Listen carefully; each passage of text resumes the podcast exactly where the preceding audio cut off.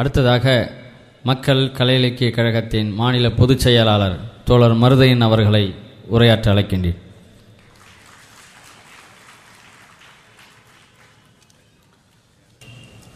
கூட்டத்தின் தலைவர் தோழர் ராஜு அவர்களே, இந்த கூட்டத்தில் சிறப்புரையாற்றி அமர்ந்திருக்கின்ற மூத்த வழக்குரைஞர் தோழர் திருமலைராசன் அவர்களே, அவருக்கு முன் தள்ளாத வயதிலும் உணர்வோடு வந்து பங்கேற்று உரையாற்றி சென்ற முன்னாள் அறநிலையத்துறை அமைச்சர் விவி சுவாமிநாதன் அவர்களே, இந்த தமிழ் பாடும் போராட்டத்திலும் அதற்கு பின்னால் இக்கோயிலை அறநிலையத்துறை மேற்கொள்ள வேண்டும் என்பதற்கான நீதிமன்ற போராட்டத்திலும் தன்னை முழுமையாக அர்ப்பணித்து கொண்டு பணியாற்றிய சென்னை உயர்நீதிமன்றத்தின் வழக்கறிஞர் சகாதேவன் அவர்களே, தோழர்களே, நண்பர்களே, இந்த கூட்டத்தில் பெற்ற ஒரு வெற்றியினை இழக்கப் போகிறோம், ஏறத்தாழ தோல்வியின் விளிம்பில் இருக்கிறோம், எப்படி தோல்வியிலிருந்து தப்பிப்பது என்பதற்காக இந்த கூட்டத்தை இங்கே நாம் கூட்டியிருக்கிறோம். இந்த கூட்டத்தில் உரையாற்றியவர்களை பற்றி நான் ஒரு சில வார்த்தைகளாவது சொல்ல வேண்டியிருக்கிறது.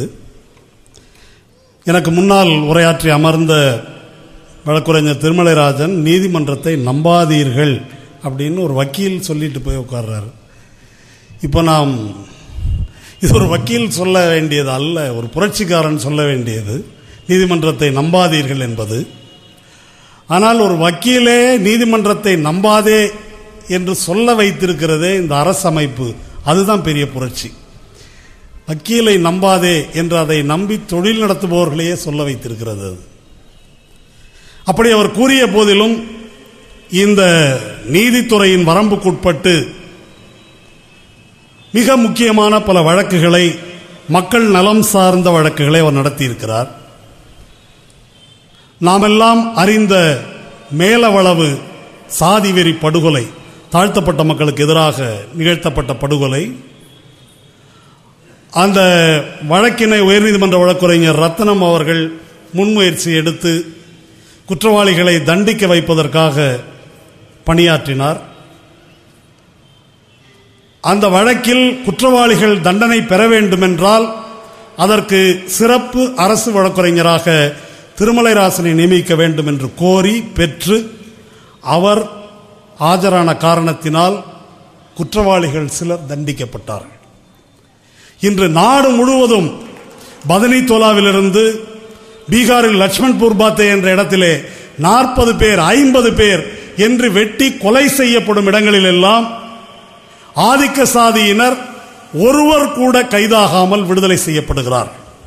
இன்றைக்கு அவருடைய கூட்டத்தின் தலைப்பு இந்த சங்கராச்சாரி எப்படி விடுதலையானார், சங்கரராமனை கொலை செய்த சங்கராச்சாரி எப்படி விடுதலையானார் என்பதுதான் அவருடைய தலைப்பு.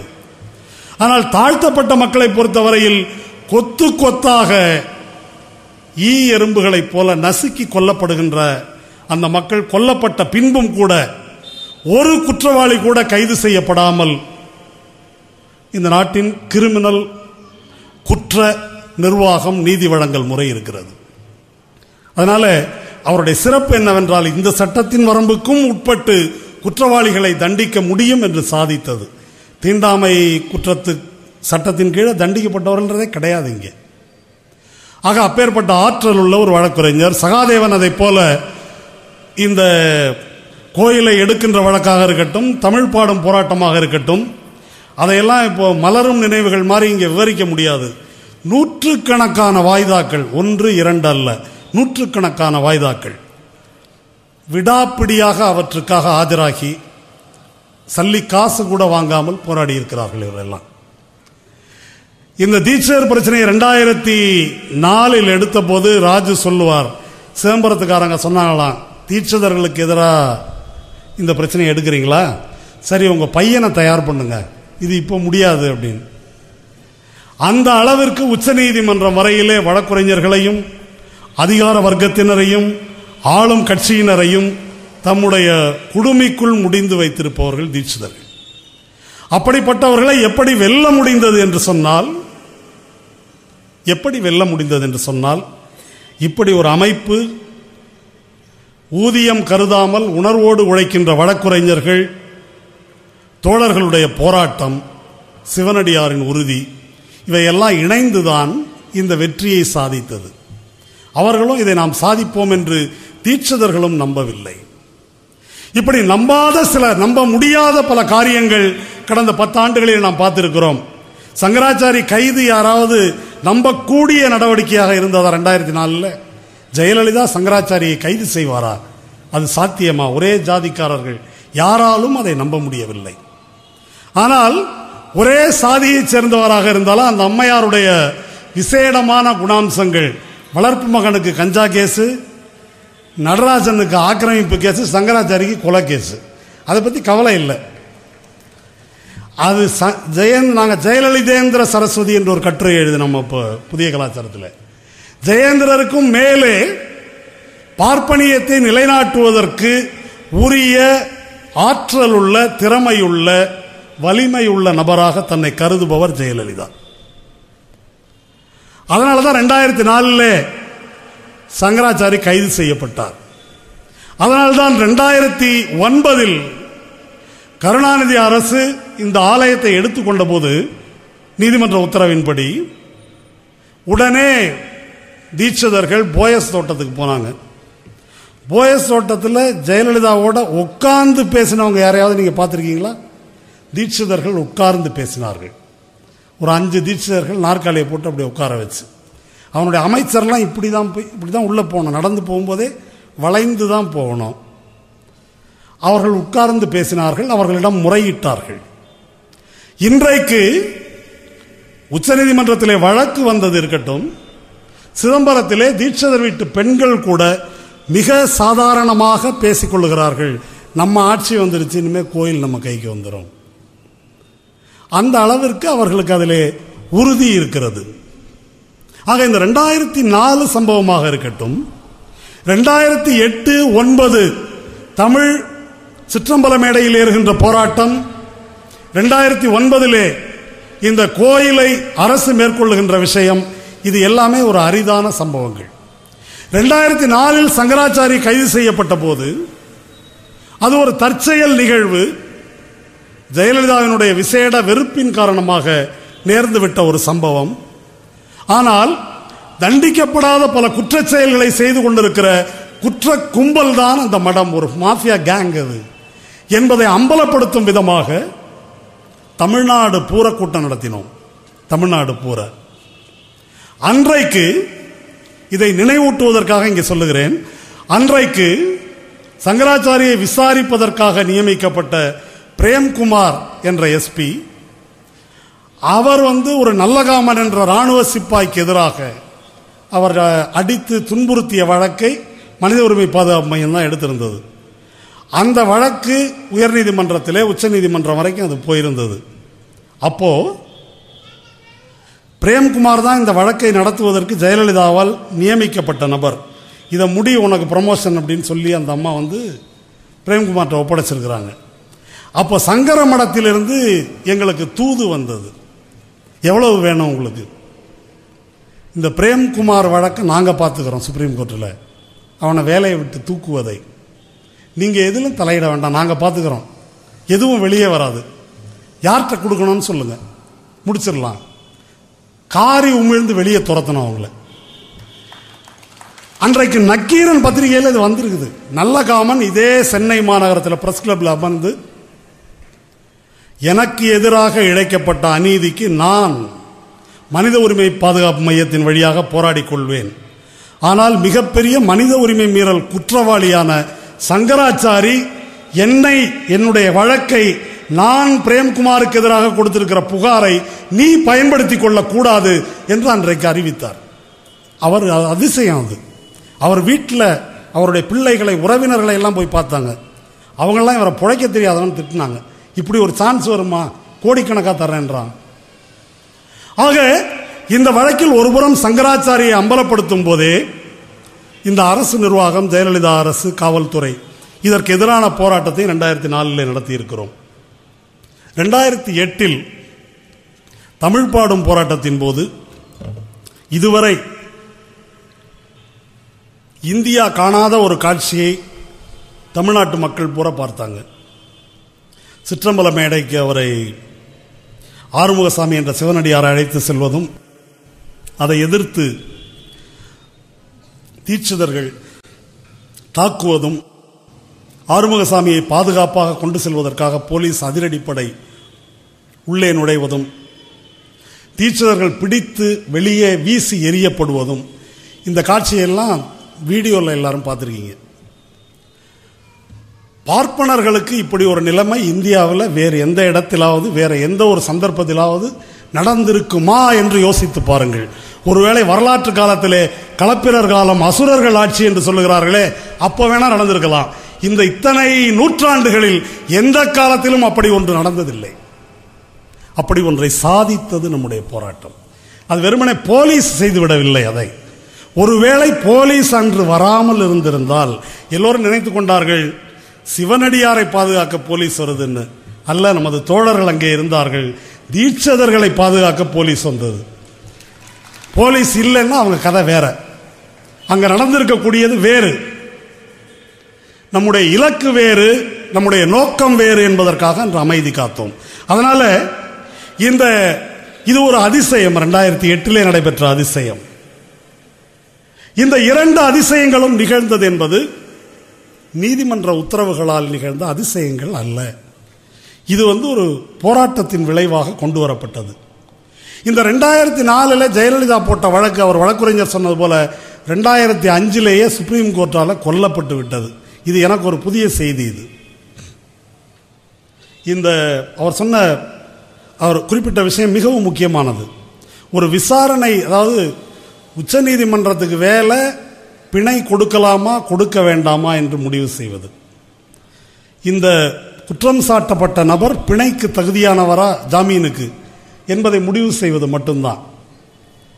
அதற்கு மேல் அந்த கொலை வழக்கின் சாட்சியங்களுக்குள் சென்று இதை இவர் செய்தார் என்று நம்புவது போல இருக்கிறது, இந்த சாட்சி நம்பத்தக்கதாக இருக்கிறது என்றெல்லாம் உயர்நீதிமன்றமோ உச்ச நீதிமன்றமோ யாரும் அதை பற்றி பேசக்கூடாது என்பதுதான் குற்றவியல் நடைமுறை, மரபு, சட்டம், மரபு எல்லாம். இப்போது மோடி குறித்த வழக்கிலும் கூட அது நடந்திருக்கிறது, நீங்கள் பார்த்துருக்கலாம்.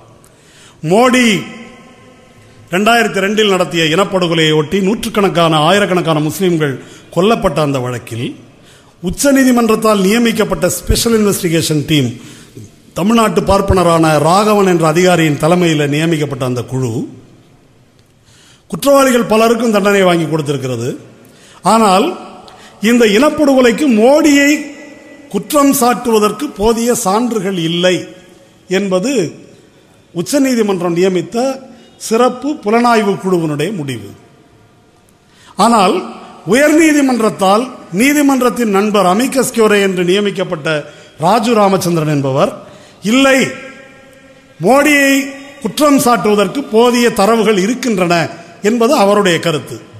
இது ரெண்டின் மீதும் உச்சநீதிமன்றம் எந்த கருத்தும் சொல்லாமல் விசாரணை நீதிமன்றத்தில் அதை பார்த்து கொள்ளுங்கள் என்று அங்கே அனுப்பி வைக்கிறது. இந்த மாதிரி விஷயங்களில் கவனமாக நடந்து கொள்ளுகிறார்கள். ஆனால் சங்கராச்சாரி என்று வரும்போது அந்த விசாரணை வழக்கிற்குள் சென்று அவர் சொன்னது போல நேரடியான சாட்சியம், கூலிக்கு கொலை செய் நான் பார்த்து கொள்ளுகிறேன் என்று சொன்ன சாட்சியத்தை நம்ப முடியாத சாட்சியம் என்று ஒரு உச்சநீதிமன்றம் முதலில் சொல்லிவிடும் போது அதை விசாரிக்கின்றவனுக்கு சௌரியமா போச்சு. அந்த நீதிபதி உச்சநீதிமன்றம் அப்படி சொன்னதன் காரணத்தினால் அப்படி சிந்தித்தாரா அல்லது பணத்தை வாங்கி கொண்டு அப்படி சிந்தித்தாரா என்பது நமக்கு தெரியாது. எப்படி இருந்தாலும் அந்த அந்த வழக்கு அது இப்படி முடிவதற்கான காரணம் அங்கே இருக்கிறது. அதனால அன்று முதலே கைது செய்யப்பட்ட அன்னைக்கு தயவு செய்து நினைவூட்டி பாருங்கள் என்ன நடந்தது என்று. அப்படியே உலகம் அழிஞ்சிட்ட மாதிரி வந்து அணிவகுத்து நின்னார்கள். நீதிமன்றத்துக்கு வராங்க, உயர்நீதிமன்றத்துக்கு பெயிலுக்கு, ராத்திரி விசாரிக்கிறாங்க உயர்நீதிமன்றத்தில். நீதிபதியினுடைய வீட்டில் விசாரிக்கிறார்கள். பெயில் ரிமாண்ட் தான் பண்ணணும் அப்படின்னு இவங்க நிற்கிறாங்க. நீதிபதி கேட்கிறார், ஏன் இந்த நீதிமன்றத்திலே இங்கே ஒரு கெஸ்ட் ஹவுஸ் இருக்குது, அங்கே வச்சிட முடியாதா ஜெயிலுக்கு அனுப்பாமல் என்று நீதிபதி கேட்கிறார். இதெல்லாம் நடந்தது. இதெல்லாம் எந்த சட்டத்தில் இருக்கிறது? ஒரு கிரிமினலை, குற்றவாளியை சிறைக்கு தான் அனுப்பணும். சிறையில் அவருக்கு ராஜோபசாரம் நடந்தது, அவருடைய பார்ப்பன சம்பிரதாயங்கள் எல்லாம் கடைபிடிக்கப்பட்டன. நக்கீரன் பத்திரிகையில் கேவலமாக மலம் கழிப்பதற்கு வாழை இலை தரப்பட்டது. இவ்வளவு கீழ்த்தரமான காரியங்கள் எல்லாம் அங்கே நடந்தது. அதனால் இந்த தீர்ப்பை பற்றி தனியாக கவலைப்பட வேண்டாம். இப்போ சொல்லுகிறார்கள், தொலைக்காட்சியில் விவாதம் நடத்துகிறார்கள், சதித்திட்டம் தீட்டியது என்பதை ஒரு சங்கிலி தொடர் போல, சங்கிலி தொடர் விடுபடாமல் அதை நிரூபித்து காட்ட வேண்டும், அப்போதான் தண்டிக்க முடியும். அந்த மாதிரி சங்கராச்சாரி வழக்கில் நிரூபிக்கப்படவில்லை என்று வியாக்கியானம் சொல்லுகிறார். ஆனால் இன்றைக்கு பேரறிவாளன் தூக்கு தண்டனை விஷயம் என்ன, அதில் அவர் சொன்ன வாக்குமூலத்தின் ஒரு பகுதியையே, ஆமாம் பேட்டரி வாங்கி கொடுத்தேன் ஆனால் எதுக்காகன்னு தெரியாது எனக்கு என்று சொன்ன ரெண்டாவது வரியை அகற்றிவிட்டு அவரை இன்று மரணத்தின் வாயிலில் வந்து நிறுத்தி வச்சிருக்கிறாங்க. இது செல்லத்தக்க சாட்சியமா? அஃபசல் குரு தூக்கிலிடப்பட்டவர் நாடாளுமன்ற தாக்குதல் வழக்குக்காக என்ன சாட்சியம் இருந்தது அவர் விஷயத்தில்? தாக்கியவர்களுடைய செல்போன் நம்பர் இவர் மொபைலில் இருந்தது. அது செல்லத்தக்க சாட்சியமாக எடுத்துக்கொள்ளப்பட்டு அவர் தூக்கிலேயும் போடப்பட்டார். ஆக இதெல்லாம் காட்டுவது எதை? அவர்களுக்கென்றால் நீதிமன்றம், சட்டமாகிய அனைத்தும் வேறு விதமாக வேலை செய்கிறது என்பதைத்தான் இது காட்டுகிறது. 2 மாதம் கழித்து தான் கைது செய்தார்கள் என்று ஒரு வழக்கறிஞர் குறிப்பிட்டார். இடையில் என்ன நடந்தது? போலி கொலைகாரர்களை ஆஜர்படுத்தினார்கள். 6 பேர் போய் நாங்கள் தான் வெட்டிட்டோம். இதெல்லாம் யார் செய்வாங்க? ஒரு மஃபியா, தொழில்முறை மஃபியா கேங்கு செய்கிற வேலை இது. வெட்ட சொல்லிட்டு வேற ஆளாக, சினிமாவில் பார்த்துருப்பீங்க, அப்படி ஆஜர்படுத்தினார்கள். அது பொய் என்று நிரூபிக்கப்பட்டது. இவர்களுடைய சாதியைச் சேர்ந்த ஒரு ஆடிட்டரையே கொலை செய்ய முயற்சி பண்ணார்கள். அவர் உயிர் தப்பி பிழைத்தார். அந்த வழக்கு அப்படியே இருக்குது. சொன்ன சாட்சியங்கள் எல்லாம் அவர் சொன்னது போல, மனைவி உள்பட அத்தனை பேரும். இப்போ அந்த அம்மா வெளியே வந்து நாங்கள் உயிருக்கு பயந்து கொண்டு சொன்னோம்னு சொல்கிறாங்க. உண்மைதான். இப்போ சாட்சி சொல்லிட்டு அடுத்து பிள்ளையும் பறி கொடுக்கணும் அப்படின்னா போனது போயாச்சு, இனிமேல் என்னத்தை நீதி வாங்கி என்ன ஆக போகுது? அவங்களுக்கு ஒரு பட்டறிவில் தெரியும் இவனையெல்லாம் தண்டிக்க முடியாது என்று. அப்போ பிள்ளையை காப்பாற்றிக் கொள்வோம். அப்போ இப்படித்தான் இது முழுவதும் நடந்திருக்கிறது. அதனுடைய உச்சக்கட்டமாகத்தான் இன்றைக்கு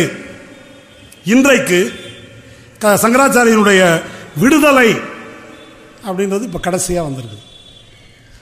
இதே விஷயங்கள் தான் தீட்சிதர்கள் விவகாரத்திலும் தொடர்ச்சியாக நடந்திருக்கிறது. அதை வந்து நீங்கள் புரிந்து கொள்ள வேண்டிய அவசியம் இருக்குது.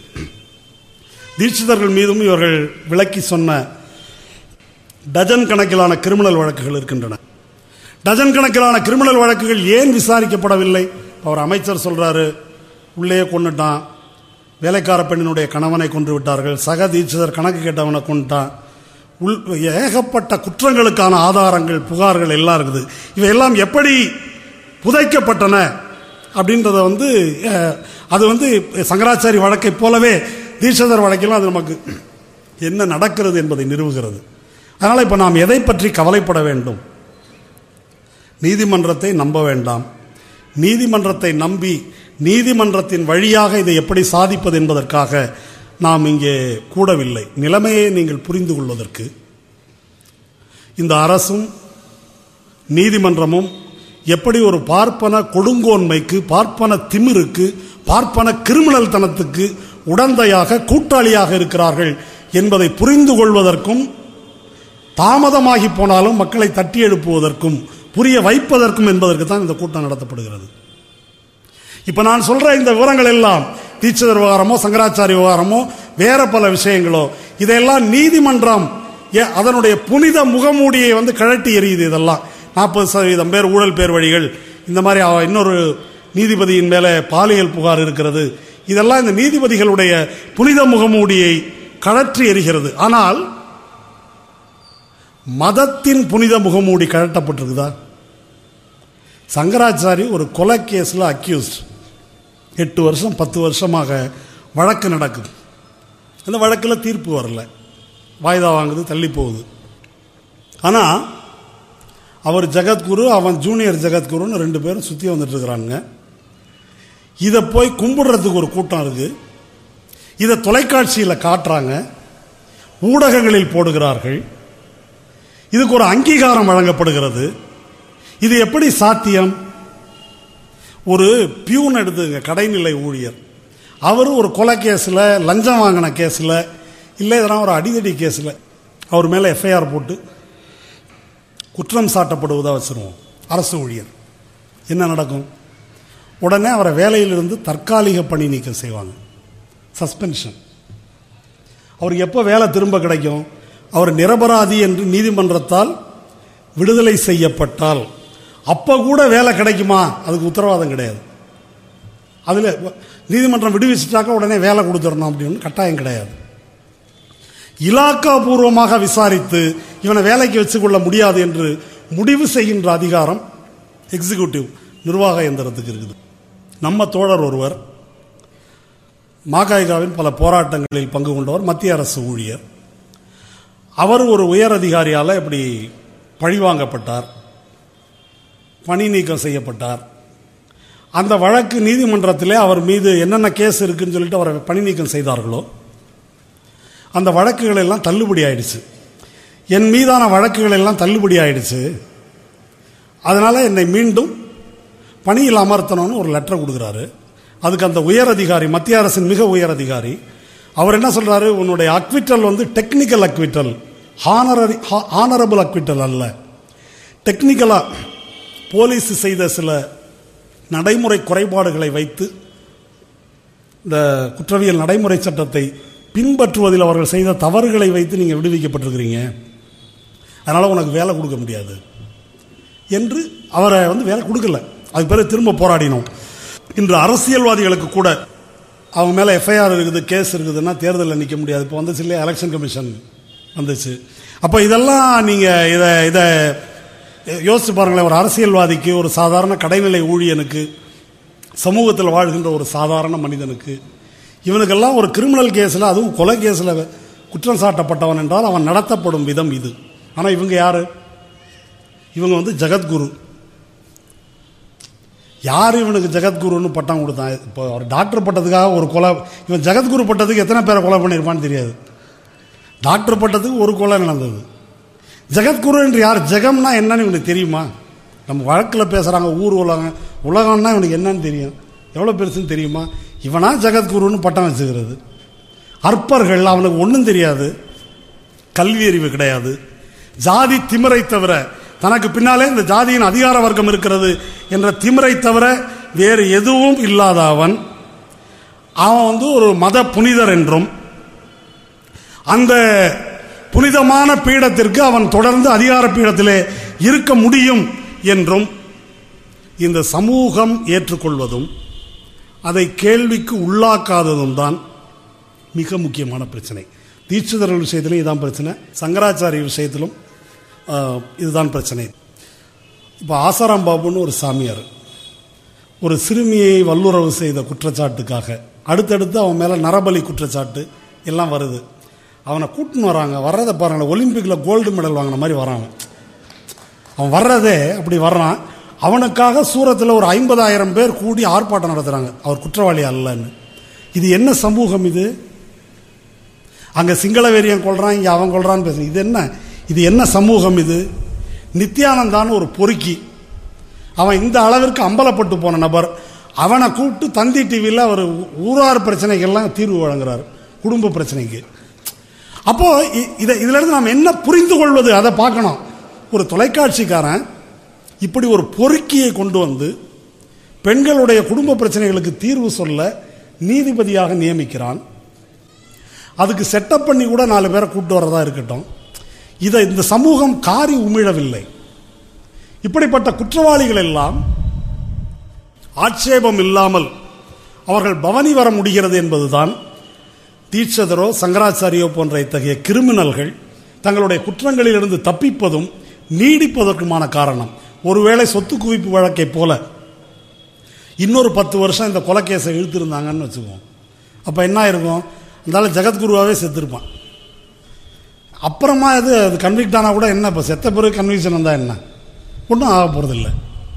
அல்லது ஒருவேளை இவர்கள் ரெண்டு பேரும் குற்றவாளிகள் என்று இந்த நீதிமன்றம் தீர்ப்பளித்திருந்தால், இப்படி ஒரு கேள்வி இருக்குது. அப்போ சங்கரமடம் என்ன ஆகும்? இப்போ ஜெயேந்திரரும் குற்றவாளி, விஜயேந்திரரும் குற்றவாளி அப்படின்னா சங்கரமடம் என்ன ஆகும்? அடுத்த சங்கராச்சாரி யார்? அதை யார் நியமிப்பது? இன்னொரு கிரிமினல் தான் நியமிக்க முடியும். அதற்கு அதை நியமிப்பதற்கு ஒரு கிரிமினல் வேண்டும், அல்லது ஒரு கிரிமினலே அவ்வாறு பார்ப்பன சமூகத்தால் தயாரிக்கப்பட்டு நியமிக்கப்பட வேண்டும். இதில் ஏகப்பட்ட பிரச்சனைகள் இருக்குது. அதாவது இப்போ நான் முதல்ல அரசு ஊழியர் உதாரணம் சொன்னேன். ஆனால் HRNC ஆக்ட் படி, இந்து அறநிலையத்துறையினுடைய சட்டப்படி, மடாதிபதிகளாக இருக்கட்டும், அர்ச்சகர்களாக இருக்கட்டும், அவர்கள் ஒழுக்கக்கேடான காரியங்களில் தேவநாதன் போல அல்லது ஜெயேந்திரன் போல, அது எந்த ஒழுக்கக்கேடான காரியங்களில் ஈடுபட்டாலும் அது ஆங்கிலத்தில் மாரல் டாப்டிடியூட் என்று சொல்வார்கள். அதற்காக அந்த பீடாதிபதிகளை நீக்குகின்ற அதிகாரம் HRNC-க்கு உண்டு. ஆனால் HRNC அதை செய்யலை. ஏன் செய்யவில்லை? ஏன் செய்யவில்லை என்றால் அவர் அப்படிப்பட்ட இடத்துல இருக்கார். ஏன் தீட்சிதர்கள் மீது கேஸ் போடவில்லையோ அதே காரணத்துக்காகத்தான் இவர்கள் மீது மாரல் டாப்டிடியூடுக்காக நடவடிக்கை எடுக்கப்படவில்லை. இப்போ இதையெல்லாம் நான் தொகுத்து சொல்வதற்கு என்ன காரணம் என்று சொன்னால், ஒருபுறம் நீதிமன்றங்களும் சட்டங்களும் அரசும் இப்படி இருக்கும்போது அவர்களுக்கு இந்த ஆணவமும் இந்த துணிவும் எப்படி வருகிறது என்று சொன்னால், இதனை மௌனமாக சகித்து கொண்டு போகின்ற, இந்த கூட்டத்தின் ஆரம்பத்தில் ராஜு சொன்னாரே, இப்படி ஒரு அநீதி நடக்கிறது, அந்த அநீதியை காட்டிலும் எனக்கு பெரிய கொடுமையாக தெரிவது, இதை நாம் மௌனமாக சகித்து கொண்டு போகிறோமே அது கொடுமையாக தெரியுதுன்னு சொன்னார் இல்லையா? அப்படி மௌனமாக அங்கீகரித்து கொண்டு சகித்து கொண்டு போவது என்பதுதான் மையமான நாம் கவனிக்க வேண்டிய பிரச்சனை. மீண்டும் மீண்டும் அதில் கவனம் செலுத்தி இந்த சமூகத்தின் சுயமரியாதையற்ற தன்மையை, சொரணையற்ற நிலையை, அறிவற்ற நிலையை உடைப்பதற்கு நாம் போராட வேண்டியிருக்கிறது. இப்படிப்பட்ட கிரிமினல்கள் தான் அரசியல் சட்டம் வழங்குகின்ற ஆர்டிகிள் 25 and 26, 25, 26 இவை வழங்குகின்ற மத உரிமை, மத நிறுவனங்களை நடத்துவதற்கான உரிமை ஆகியவற்றின் பின்புலத்தில் பதுங்கி கொண்டு எல்லா கிரிமினல் வேலைகளையும் செய்கிறார்கள். மத சுதந்திரம் என்பதற்கு சட்ட மொழியில் ரைட் டு கான்ஷியன்ஸ், மனசாட்சி சுதந்திரம் என்று பெயர். ஆர்டிகிள் 26 சட்டப்பிரிவு 26 என்பது மத நிறுவனங்களை கையாண்டு பராமரிப்பதற்கான உரிமை, சொத்துகள், கோயில்கள், நிதி, இதையெல்லாம். இந்த இரண்டும் இவர்களுக்கு ஒரு பாதுகாப்பை வழங்குகிறது. அந்த 25 மத மரபுகள் சார்ந்தவை வருகின்றன. அந்த மரபில் தான் பார்ப்பனர் அல்லாதவர்கள் அர்ச்சகராக முடியாது என்று சொல்லி பயிற்சி பெற்ற பார்ப்பனர் அல்லாத மாணவர்கள் சுமார் 250 பேரை பல ஆண்டுகளாக தெருவில் நிறுத்தி வைத்திருக்கிறார்கள். ஏனென்றால் பார்ப்பனர் அல்லாதவர்களை வெளியே நிறுத்துவது என்பது அங்கே பார்ப்பனர்களின் உரிமையாக இல்லை, இந்துக்களின் மத உரிமையாக அரசியல் சட்டத்தில் இருக்கிறது. இன்னைக்கு சுப்பிரமணிய சுவாமி போய் அங்கே என்ன பேசுகிறார், ரொம்ப முக்கியம் இதை இன்னைக்கு கவனிப்பது. இந்த இணையதளத்தில், வினவு இணையதளத்தில் 2 நாள் முன்னால் நீதிமன்றத்தில் நடைபெற்றது என்ன என்பதை வெளியிட்டிருக்கிறோம். முன்னால் ராஜு அதை பேசினாரான்னு தெரியலை. சுப்பிரமணிய சுவாமி எழுந்து பேசுகிறார், பிராமணர்கள் என்பவர்கள் பிறப்பால் உயர்ந்தவர்கள் அல்ல, கர்ம வினையால் உயர்ந்தவர்கள் என்று பகவத்கீதை சொல்லுகிறது. இந்த பிராமணர்கள் சிவனோடு கைலாயத்திலிருந்து வந்தவர்கள் 3000 பேர். இதான் அவங்களுடைய கதை. அந்த கதையில் என்ன இருக்குதுன்னாக்க, நான் சொல்கிற கதை இல்லை இது, கோர்ட்டில் தீட்சிதர்கள் போட்டிருக்கக்கூடிய பிரமாண பத்திரத்தில், அஃபிடவிட், அதில் சொல்லியிருக்கிறது 3000 பேர் நாங்கள் கைலாசத்திலிருந்து வந்தோம். சிதம்பரத்துக்கு வந்து எண்ணி பார்த்தோம், ஒருத்தர் காணோம். 2999 பேர் தான் இருந்தாங்க. ஒரு ஆளை எங்கே காணோம் அப்படின்னு தேடிய போது அசரீரி ஒலித்தது. அது நான் தான் என்று நடராஜர் சொன்னார். ஆதலால் நடராஜனும் ஒரு தீட்சதனே. நடராஜருக்கு தீட்சதர் பூஜை செய்கிறார் என்பது அல்ல, நடராஜனும் ஒரு தீட்சதனே. அந்த கமிட்டியில் சபா நாயகர், ஒரு சபை வந்து இவர்களுடையது, அந்த சபையின் நாட்டாமை வந்து நடராஜர், அதான் அதனுடைய பொருள். அப்போது இந்த சபை, இவர்களுடைய சபை, இந்த பார்ப்பன சபைக்கு அவர் நாட்டாமை என்ற வகையில் இது ஒரு கலெக்டிவ் எங்கள் ப்ராப்பர்ட்டி, கடவுள் வேற நாங்கள் வேற இல்லை. இதை சுப்பிரமணிய சுவாமி உச்சநீதிமன்றத்தில் பேசுகிறார். பேசிட்டு என்ன சொல்கிறாருனாக்கா, இது தீட்சிதர்களின் நம்பிக்கை மட்டுமல்ல, இது இந்துக்கள் அனைவரின் நம்பிக்கைன்னு சொல்கிறார். உங்களுக்கு தெரியுமா, இப்படி எதுவும் கேள்விப்பட்டிருக்கீங்களா? நம்ம எல்லோருடைய நம்பிக்கைன்னு அவன் சொல்கிறாங்க கோர்ட்டில். நம் எல்லோருடைய நம்பிக்கை என்ற பெயரில்தான் இந்த தில்லை கோயிலும் அதன் மீது இவர்கள் செலுத்துகின்ற ஆதிக்கமும் அரசியல் சட்டத்தால் பாதுகாக்கப்படுகிறது. வருண தர்மமும் அப்படிதான். பார்ப்பனர் அல்லாதவர்கள் அர்ச்சகராக கூடாது, பாப்பான் பூஜை பண்ணாதான் எங்களுக்கு ஒத்துக்கும் அப்படின்னு எல்லாரும் சொல்லி தான் அது நடந்ததா, அல்லது அப்படி நடப்பதனால் அதை ஏற்றுக்கொண்டு நாம் அங்கீகரித்து போயிருக்கிறோமா? இரண்டாவதுதான் உண்மை. ஆனால் இந்துக்கள் எல்லோரும் அப்படி நம்புவதாகவும் அந்த நம்பிக்கையை மாற்ற நமக்கு உரிமை இல்லை என்று சொல்லுகிறார்கள். தமிழ் பாடும் போராட்டத்திலே தான் நாங்கள் உள்ளே நுழைந்தோம். அதை சகாதேவன் சொன்னார். சாமியார் தமிழ் பாடணும்னாரு. அந்த கோயிலின் சிற்றம்பல மேடை மேலே நின்று ஏன் தமிழ் பாடக்கூடாது என்று சொன்னால், சிவனடியார்கள் பாடக்கூடாது, பூஜை நேரத்தில் இது நீச மொழி, இழிமொழி, பூஜை நேரத்தில் வடமொழி தவிர வேறு எதையும் உச்சரிக்கக்கூடாது, தமிழ் பாடணும்னா அதை நாங்களே பாடிக்குவோம், தேவையான நேரத்தில் பாடிக்குவோம் தேவாரத்தை, மற்றவர்கள் இந்த மேடையில் நின்று பாடக்கூடாது என்பது தான் அவர்கள் சொன்னது. இது பற்றி நீண்ட இதெல்லாம் புத்தகமாக போட்டால் அவ்வளோ தண்டி வரும். அது அவர்களுடைய அந்த மனுவை படித்தாதான் நமக்கு சொரணை வரும். அதில் என்ன சொல்கிறான்னாக்கா, திருஞான சம்பந்தர் மாணிக்க வாசகர் எல்லாமே கீழே நின்று தான் பாடியிருக்கிறாங்கன்றான். சம்பந்தர் மாணிக்க வாசகர் அப்பர் எல்லாமே அவனே நின்று பாடியிருக்கான். நீ என்ன ஆறுமுகசாமி, அவனையே நான் விட்டதில்லை மேலே, யார் தேவாரத்தை எழுதினவனே இது மேலே ஏறினதில்லை, நீ எப்படி ஏற முடியும்னு அஃபிடவிட்டில் அவன் சொல்கிறான். அப்போ இவர்கள் மேடையில் எங்களை தவிர வேற யாரும் ஏறக்கூடாது என்பது மரபு. மரபை சொல்ல நீ யார் அப்படின்னு நம்ம கேட்குறோம். அடுத்தது மரபை சொல்ல நான் யார்? எது மரபு? நமக்கு எல்லாருக்கும் பொதுவாக ஏதாவது ஒரு மரபு இருக்கா? யாராவது சட்டம் எழுதி வச்சிருக்கிறானா தீட்சை தவிர யாரும் ஏறக்கூடாதுன்னு? இல்லை. அப்போ யாருன்னு கேட்கும்போது அவன் என்ன சொல்கிறான், நான் தான் மரபை சொல்ல முடியும், ஏன்னா இது என் கோவில், ஏனென்றால் இது என் கோவில். உன் கோவில்னு சொல்றியா, அதற்கு என்ன ஆதாரம்? அதற்கு ஆதாரம் செப்பு பட்டயம் இருக்கிறதா, கல்வெட்டு இருக்கிறதா, வேற ஏதாவது பத்திரம் இருக்குதா? சென்ற நூற்றாண்டின் கடைசி வரையில் கூட இந்த போராட்டத்தின் போது மக்கள் தொலைக்காட்சியெல்லாம் கூப்பிட்டு வந்தோம். பிச்சாவரம் ஜமீன் அங்கே பக்கத்தில் இருக்குது. பிச்சாவரம் ஜமீன்னா அவங்க அந்த வன்னியர் சாதியை சேர்ந்த ஜமீன், அது அவங்க கண்ட்ரோலில் இருந்தது இந்த கோவில். அப்பப்போ வரக்கூடிய மன்னர்களின் கட்டுப்பாட்டில், குறுநில மன்னர்களின் கட்டுப்பாட்டில், பாளையக்காரர்களின் கட்டுப்பாட்டில் இருந்திருக்கிறது. பெரிய மன்னராட்சிகள் எல்லாம் வீழ்ந்த பிறகு ஜமீன்தார் கட்டுப்பாட்டுக்கு வருது கோயில். அப்போ அன்றாடம் பூசை முடித்து விட்டு கோயிலை பூட்டி சாவியை பிச்சாவரம் ஜமீனில் கொண்டு போய் கொடுத்துட்டு போனோம். இவங்க அந்த வேலையைத்தான் இவர்கள் செய்து கொண்டிருந்தார்கள். அந்த ஜமீன் நலிந்து போய் ஒன்றும் இல்லாமல் போன போது அவர்கள் அந்த படங்கள் எல்லாம் வைத்திருக்கிறார்கள், புகைப்படங்கள் எல்லாம். பிச்சாவரம் ஜமீனுக்கு முடிசூட்டுவது தீட்சிதர்கள். கோயிலில் அந்த ஃபோட்டோலாம் வச்சுருக்கிறாங்க. இதெல்லாம் யார்கிட்ட காமிச்சு எங்கே நீதி கேட்பது? அப்போது அதை சாவியை திருடிட்டாங்க. சாவியை திருடிட்டு கோயில் என்னது, கோயில் என்னது என்பதற்கான எந்த ஆதாரமும் கிடையாது, பொசஷனை தவிர, அங்கே இருப்பதை தவிர. வேறு என்ன ஆதாரம் இருக்குது? மன்னர் கட்டினா அதுக்கெல்லாம் ஆதாரம் இருக்குது. யார் எந்த கோபுரத்தை கட்டினான், அவர் விவிஎஸ் சொன்னது போல் திப்பு சுல்தானும் மற்ற மன்னர்களும் கொடுத்த நகைகள், இதுக்கெல்லாம் வந்து ஆதாரம் இருக்குது. கோயில் ஒன்றுதுன்றதுக்கு என்ன பட்டா இருக்குதா, பாத்தியதா இருக்குதா, என்ன இருக்குது அப்படின்னு கேட்கும்போது நம்பிக்கையை திரும்ப கொண்டு வராங்க. இது ஒரு விஷ வட்டம். இது ஏன்னா நாங்களே சிவன், நாங்களே தீட்சிதர், நாங்கள் தானே வந்து நாங்கள் தானே இங்கே செட்டில் ஆனோம், அப்போ இந்த கோயில் எங்களுடைய உடைமை. அப்போ நம்பிக்கை என்பது தீட்சிதர்கள் தான் அங்கே பூசை செய்ய வேண்டும் என்பது மட்டுமல்ல, தீட்சிதர்கள் தான் அந்த கோயிலின் உரிமையாளர்கள் என்பதும் கூட இந்து மத நம்பிக்கைன்னு சொல்கிறாங்க.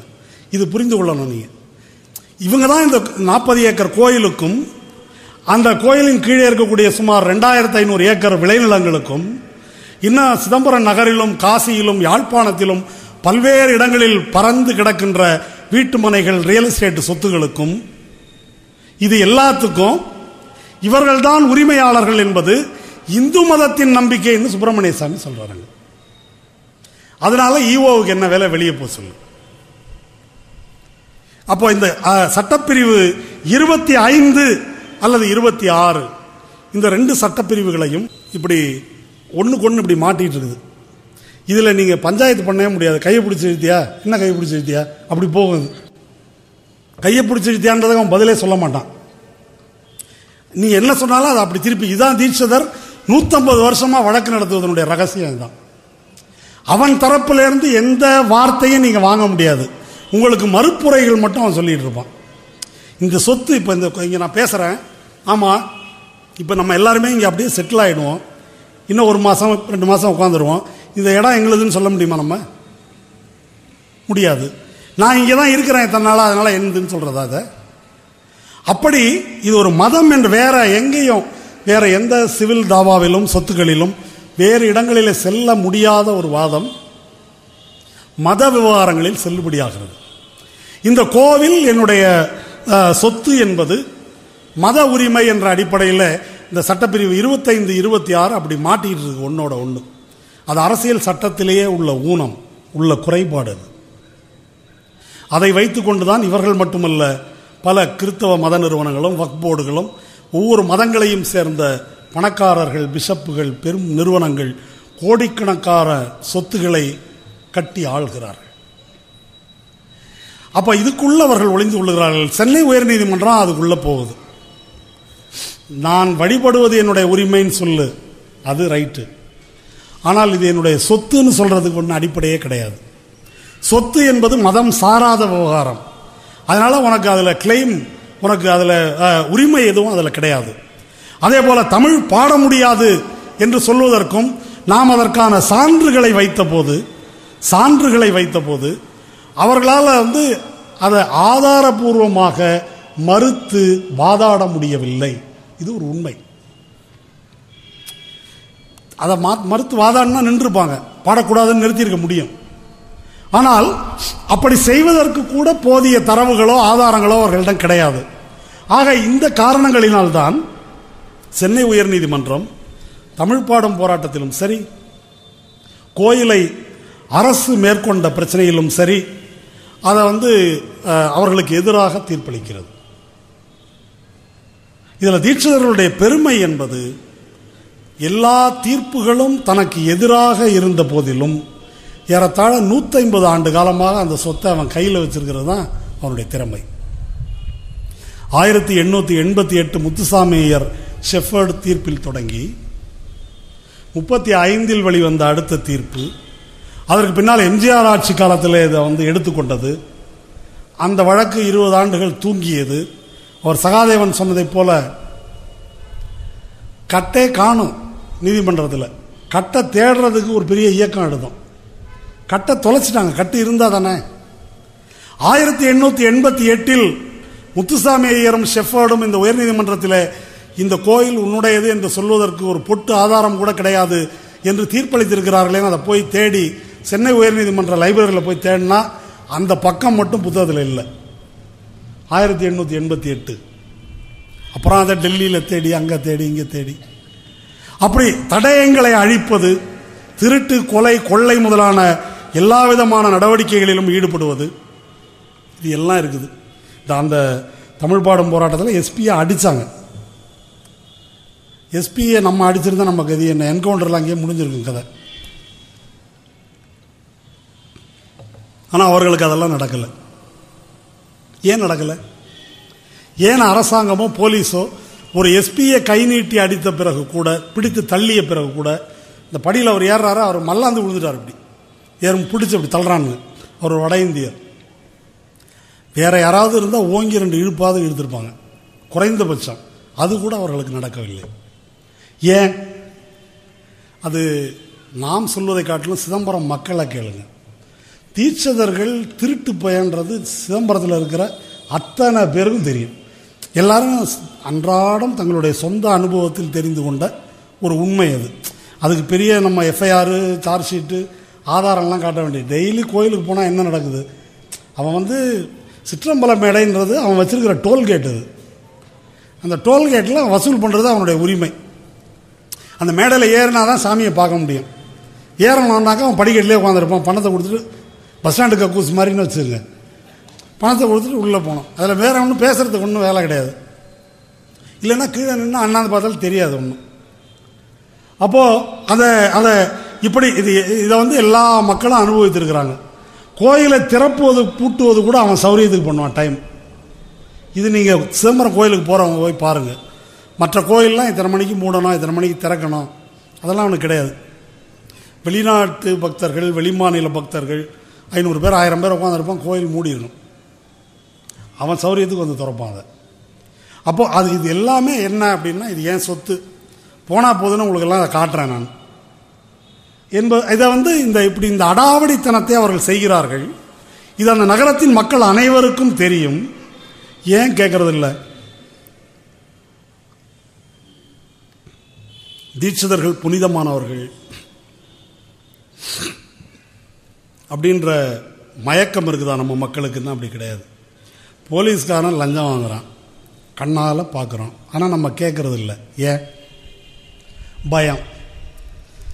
தீட்சிதர்கள் விஷயத்தில் மக்கள் கேட்காததற்கும் அது ஒரு பயம். இவனை போய் நோண்டி ஏதோ ஆயிடும் நமக்கு, தீட்சிதனின் சாபத்தை வாங்கினால் நமக்கு ஏதாவது நேர்ந்து விடும். இது ஏன்? இது லாரி டிரைவர் பன்னியை பார்த்து பயப்படுவார். பன்னிக்கு என்ன, பன்னியை பார்த்து லாரியாக பயப்படுது? இல்லை, அடிபட்டாக்கா அது சாகுதோ இல்லையோ நம்ம காலி இழுத்துட்டு போயிடும். ஒரு பக்கம் நாய் பண்ணி குறுக்க ஓடி வந்தால் பயப்படுவாங்க வண்டி ஓட்டுறவங்க. அப்போ அதுபோல் அந்த மாதிரி ஒரு அச்சம் தீட்சிதர்கள் மேலே. இவன் மேலே கையை வைக்க போய் ஏதாவது ஏடா கூடமோ ஆகிடுமோ, மறுமையில் ஏதாவது ஒன்று கேடு நடந்து விடுமோ, இப்படிப்பட்ட அச்சம்தான் இவர்களை கேள்வி கேட்க விடாமல் இதனால் இதை செய்ய வைத்தது. அந்த அச்சத்தை இந்த 2008 போராட்டத்தில் தொடங்கி நாங்கள் அகற்றி இருக்கிறோம்.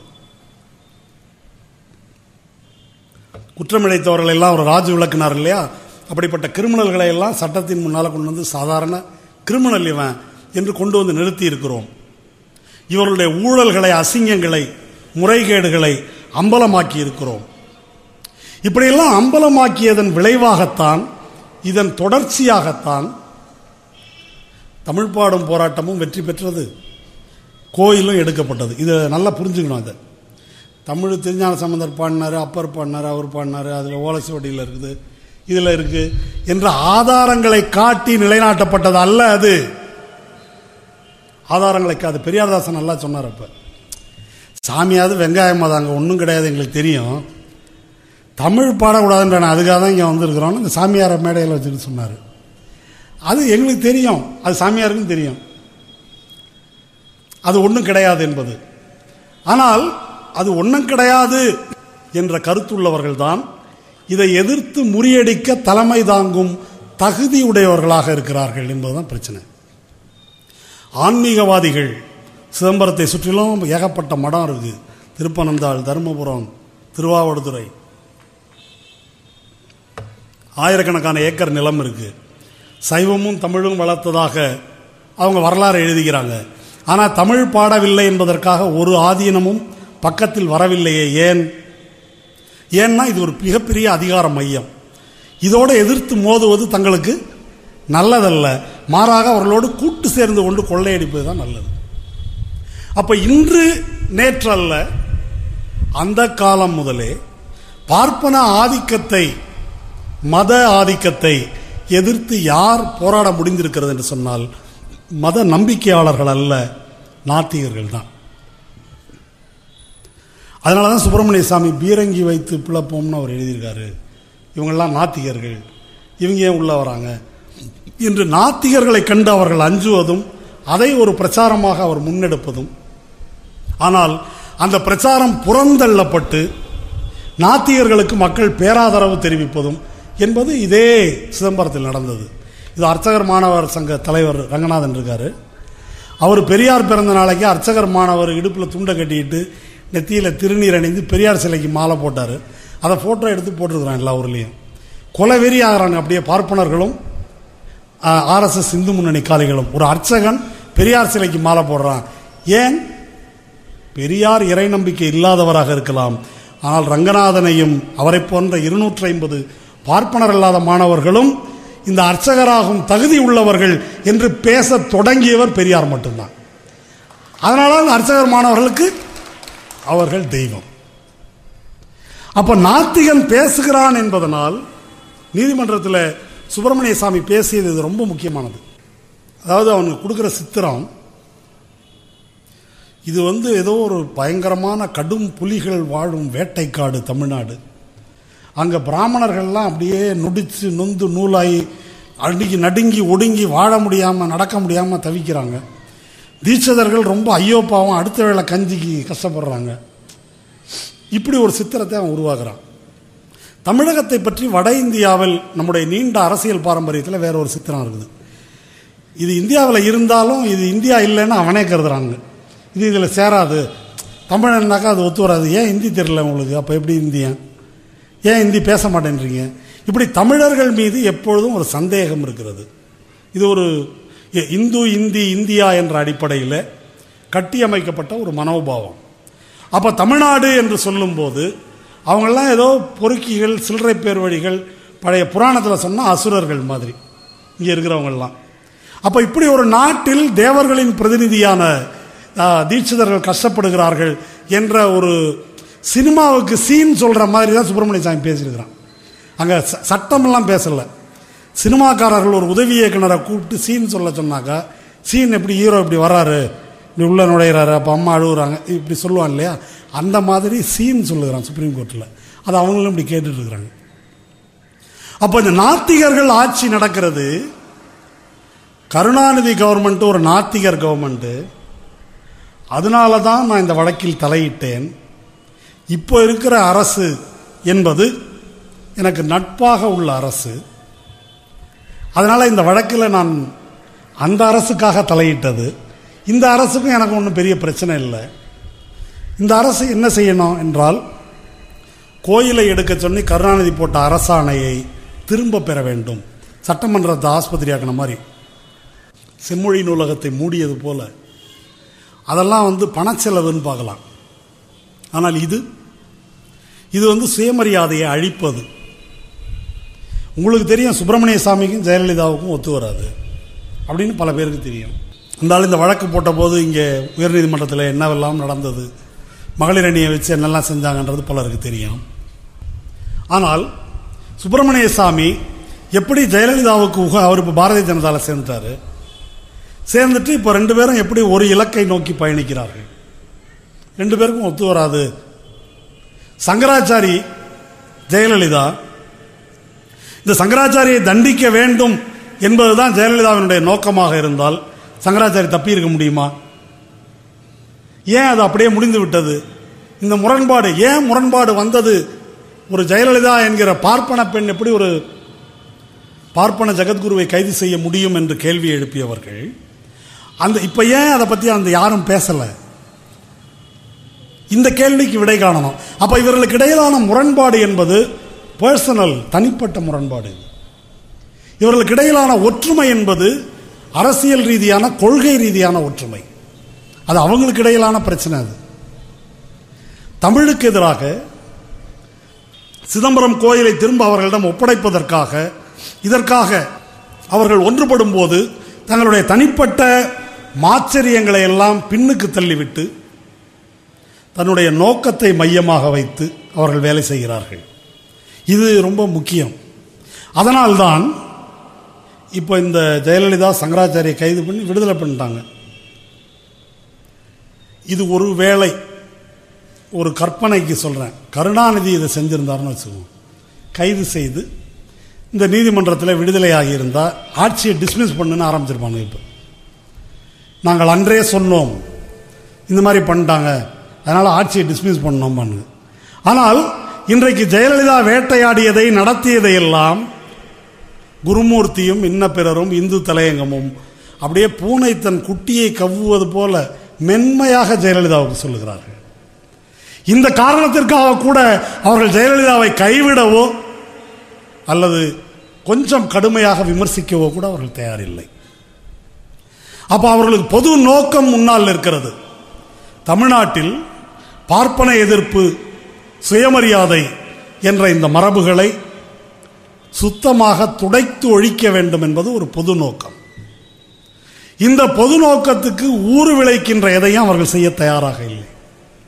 இப்போ ஜெயலலிதா ஆட்சிக்கு வந்த பிறகு என்ன நடக்கிறது? இப்போ சிதம்பரம் கோயிலை பற்றி பேசுகிறோம். அர்ச்சகர் வழக்கும் இதே நிலைதான். அர்ச்சகர் வழக்கில் பார்ப்பனர் இல்லாத மாணவர்களை அர்ச்சகராக்கும் அந்த அரசு ஆணை சட்டத்திருத்தம், அதில் ஜெயலலிதா அரசு தந்திரமாக ஒரு வேலை செய்கிறது. என்ன, மாணவர்களை கூப்பிட்டு வேறு சில தரகர்கள் மூலம், ஏன் உனக்கு அந்த கோயிலே தான் வேணுமா, பெட்ரோமாஸ் லைட்டே தான் வேணுமா மாதிரி, ஒரு காளியாத்தா கோயில், ஒரு மாரியாத்தா கோயில் அப்படி போட்டு விட்டுறாங்க. வேலை தானே வேணும், வருமானம் தானே உனக்கு. ஆகம விதிப்படி ஆளுகின்ற மதுரை மீனாட்சி அம்மன் கோயிலும் அல்லது மயிலை கபாலீஸ்வரர் கோயிலும் சிதம்பரம் கோயிலும் போன்ற கோயிலில் தான் நீ இருக்கணுமா என்று ஆசை காட்டுகிறார்கள். நீங்கள் யோசித்து பாருங்கள், இதை நம்பி படிச்சுட்டு வந்து என்ன தொழிலுக்கு போகிறதுன்னே தெரியாமல் சில பேர் கொத்தனார் வேலை பார்க்குறான், சில பேர் சாஃப்ட்வேர் படிச்சுட்டு டிடிபி வேலை பார்க்குறான், சில பேர் ஒரு நூலை மாட்டிக்கிட்டு ஐயராகவே ஆகிட்டானுங்க. அவனை யார் கேட்குறது ஐயரா இல்லையான்னு யாருக்கும் தெரியும். ஏதாவது தெரியாத ஊருக்கு போனால் ஐயர் தானே, இது நம்மளுக்கு அதை மாதிரி தான். அது இதுக்கு என்ன ப்ரூஃப் இருக்குதா, விஏஓ சர்டிஃபிகேட் இருக்குதா, யார் கேட்குறாங்க. மந்திரத்துக்கு அர்த்தம் எவனுக்கும் தெரியாது, அவனுக்கும் தெரியாது, இவனுக்கும் தெரியாது, கேட்குறவனுக்கும் தெரியாது. எதையோ ஒன்றை சொல்கிறான், போயிட்டுருக்கிறான். அப்படி கொஞ்சம் பேர் போயிருக்கிறான். அப்போ இந்த மாதிரி ஒரு வேலை வாய்ப்பை தருகிறேன் என்று சொல்லும்போது அவர்கள் அதுக்கு மசிக்கிறார்கள். ஏன்னா உலகத்திலேயே கேவலமான தொழில் எது என்று ஒரு கேள்வி எழுப்பினால் பொதுவாக இந்த ரோட்டில் போகிறவங்கள்ட்ட கேட்டால் சாக்கடை அல்றதுன்னு வேணால் சொல்லுவாங்க. ஆனால் உலகத்திலேயே கேவலமான தொழில் எதுன்னு அம்பேத்கர்கிட்ட கேட்டால் அர்ச்சகர் தொழில்னு சொன்னார்கள். அதுக்கு தான் எந்த ஒழுக்கமும் தேவையில்லை. இந்த நாட்டில் இந்து அர்ச்சகர்களுக்கு தான் எந்த ஒழுக்கமோ நெறியோ எதுவும் தேவையில்லை. இதை போல் ஒரு தொழிலும் தெரிஞ்சிருக்க வேண்டியதில்லை, தகுதியும் வேண்டியதில்லை, ஒழுக்கமும் வேண்டியதில்லை. இவ்வளவு கேடுகட்ட ஒரு தொழில் உலகத்தில் எங்கேயும் கிடையாது. அப்போ அந்த அளவுக்கு ஊழல் படுத்தப்பட்ட ஒரு தொழில், அதை எப்படியாவது வாங்கி கொடுத்து இவங்களை அர்ச்சகராக்கி அழகு பார்க்கணும் என்பதெல்லாம் நம்முடைய நோக்கம் அல்ல. அங்கே போகக்கூடாது நீ பிறப்பின் காரணமாக என்று சொல்லுகிறான். அவன் உள்ளே போய் அந்த உரிமை நிலைநாட்டப்பட்டு விட்டால் வெளியே இழுத்து போட்டுருவோம், நாங்களே வெளியே வந்துட்டு போதும்னு சொல்லி, இல்லை அவரை விட்டு அறிவிக்க சொல்லுவோம், அது வெறும் கல் தான், அம்பாள் பேச மாட்டாள்னு ரங்கநாதனை விட்டு பேச சொல்லுவோம். நாங்கள் அதற்கு தான் உள்ளே அனுப்புகிறோம். அதனால் அப்போ இந்த இப்போ அர்ச்சகர் சட்டத்திலும் ஜெயலலிதா இதே காரியத்தை செய்வதற்கு தான் முயற்சி செய்கிறார். தமிழ் பாடும் உரிமையை வாங்கி கொடுத்தான். சாமியார் போய் பாடினார். அந்த வெட்கக்கேடை நீங்கள் பார்த்துருக்கணும். இது ஒரு வெட்கக்கேடு. சாமியார் பாடிட்டார், கொண்டாந்து இறக்கியாச்சு. சட்டப்படி தமிழ் பாடும் உரிமை நிலைநாட்டப்பட்டது. பெரியோர்களே, தாய்மார்களே, சைவ அன்பர்களே, தேவாரம் திருமுறை பயின்றவர்களே, யாராவது வாங்க, சிற்றம்பலம் மேடையில் ஏறி தேவாரம் திருவாசகம் பாடுங்க, போலீஸ் பாதுகாப்பு இருக்குது, கவர்மெண்ட் சட்டம் போட்டுருச்சு, எந்த ஆபத்தும் இல்லை, நாங்கள் துணைக்கு வரோம் இவ்வளவும் சொல்லி போஸ்டர் அடித்து ஒட்டி பார்த்தோம். ஒரு பயம் வரல, எந்த தமிழ் உணர்வாளரும் வரல. எங்கள் தோழர்களுக்கு ஒன்றும் தெரியாதவங்களுக்கு அவங்களுக்கு தேவாரத்தை சொல்லி கொடுத்து கையில் எழுதி கொடுத்து தலித் சமூகத்தில் பிறந்தவர்களை, தாழ்த்தப்பட்டவர்களை அந்த மேடையில் ஏற்றணும். அவனுக்கு ஐயர் மாலை போட்டு மரியாதை செய்கிறான். இது நடந்தது, புகைப்படங்கள்லாம் வந்திருக்குது, நீங்கள் பார்த்திருப்பீர்கள். இதே தான் கருவறைக்குள்ளே பெரியார் அம்பேத்கர் படத்தை ஸ்ரீரங்கம் கருவறைக்குள்ளே கொண்டு சென்றதும் இப்படித்தான். அது